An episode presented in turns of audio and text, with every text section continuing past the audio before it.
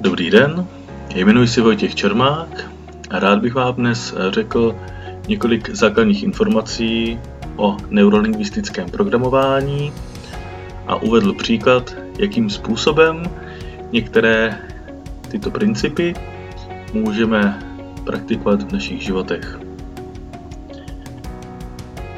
Neurolingvistické programování je poměrně obtížné definovat.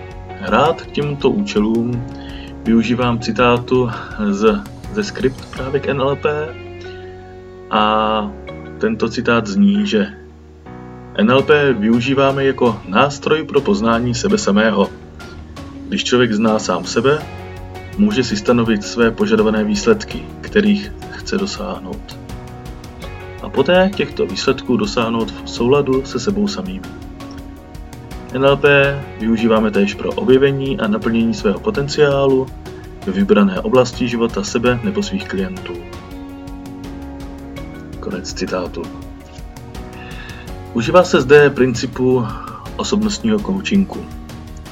To tedy znamená, že jsou zde dvě strany, coach a koučovaný, a coach podává koučovanému otevřené otázky.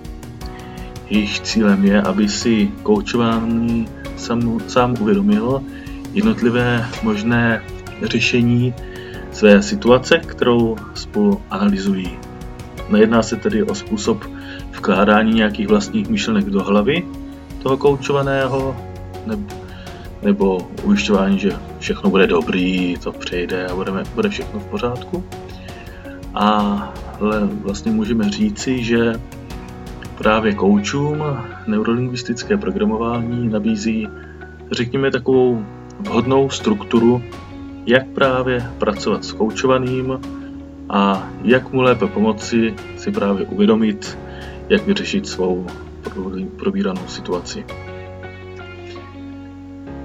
A nyní bych tedy přešel k příkladu, jakým způsobem můžeme využít jednu část, je to opravdu malý střípek, ale pro příklad nám to bude stačit, principů neurolingvistického programování v našem životě.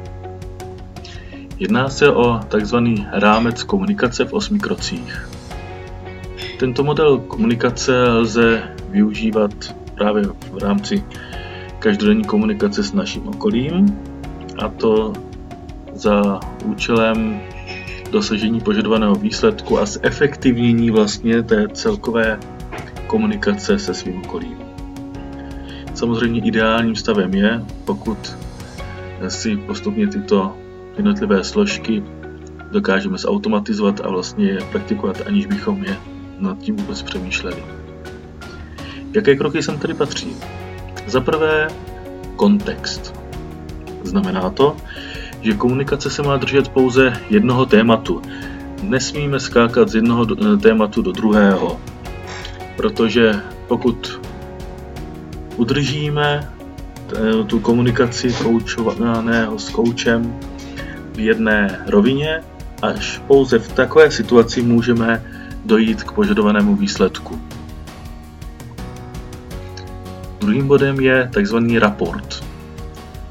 Tento termín znamená, že se coach snaží naladit na toho druhého, na toho koučovaného, za účelem navázání bezpečné a důvěrné atmosféry, aby právě ten koučovaný cítil, že kouč má opravdový zájem vyřešit jeho situaci a vlastně díky tomu se i koučovaný právě dostatečně otevřel a byl upřímný ke svému kouči. Za třetí sem patří informace. To znamená vlastně zhromáždění všech potřebných informací k tomu, aby bylo možné dosáhnout požadovaného cíle. Za čtvrté, tak čtvrtým bodem je takzvaná přidaná hodnota, což je vlastně to, co nám přinese naplnění toho dosaženého cíle. Taková vlastně motivace, proč koučovaný dělá právě to, co chce dělat a respektive proč to vůbec chce zrealizovat. za páté jsou to zdroje. To znamená, že co všechno vlastně pro dokončení toho, co ten koučovaný chce, potřebuje zapojit za vlastnosti, schopnosti a dovednosti. Za šesté je to také akce. To je asi nejdůležitější část, protože doteď jsme se vlastně bavili o tom, co může, eh, jaké jsou motivace a co může eh, vlastně naplánovat, jak to může rozplánovat ty jednotlivé kroky, ale tady se jedná o to, co koučovaný může udělat a hlavně udělá pro to, aby dosáhnul svého cíle. Tím pádem vlastně jakým způsobem přejde do akce, aby se posunul právě k tomu požadovanému výsledku. Za sedmé, tak tento předposlední bod, tak ten můžeme charakterizovat jako vžití se do budoucího stavu. To znamená, že si koučovaný představí pomocí co nejvíce smyslů, jaké to vlastně pro něj bude, až dosáhne toho svého stanoveného cíle. A za osmé je to ekologie. A to znamená uvědomění si toho, jestli je požadovaný výsledek v souladu se samotným koučovaným, s jeho, řekněme, morálními a etickými principy a zároveň neomezuje někoho z jeho okolí. Pokud jsme schopni těchto 8 bodů dodržovat v rámci své komunikace, tak nejen, že jsme schopni se dostatečně napojit na toho druhého a efektivně s ním komunikovat, ale zároveň si po každé právě jsme schopni stanovit cíl té dané komunikace a případně svých eh, dalších činností a díky tomu vlastně můžeme naplnit své cíle.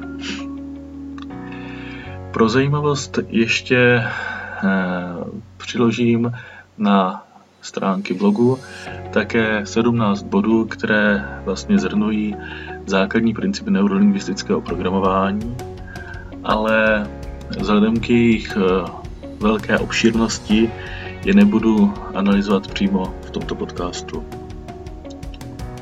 Doufám tedy, že jsem vás těmito informacemi příliš nezahltil a že jsem vás alespoň trochu namotivoval k tomu zjistit si třeba o neurolingvistickém programování něco více. Existuje o tomto tématu spousta knih či workshopů, které právě třeba uvádím na svém blogu. Děkuji tedy za pozornost a přeji vám příjemný den.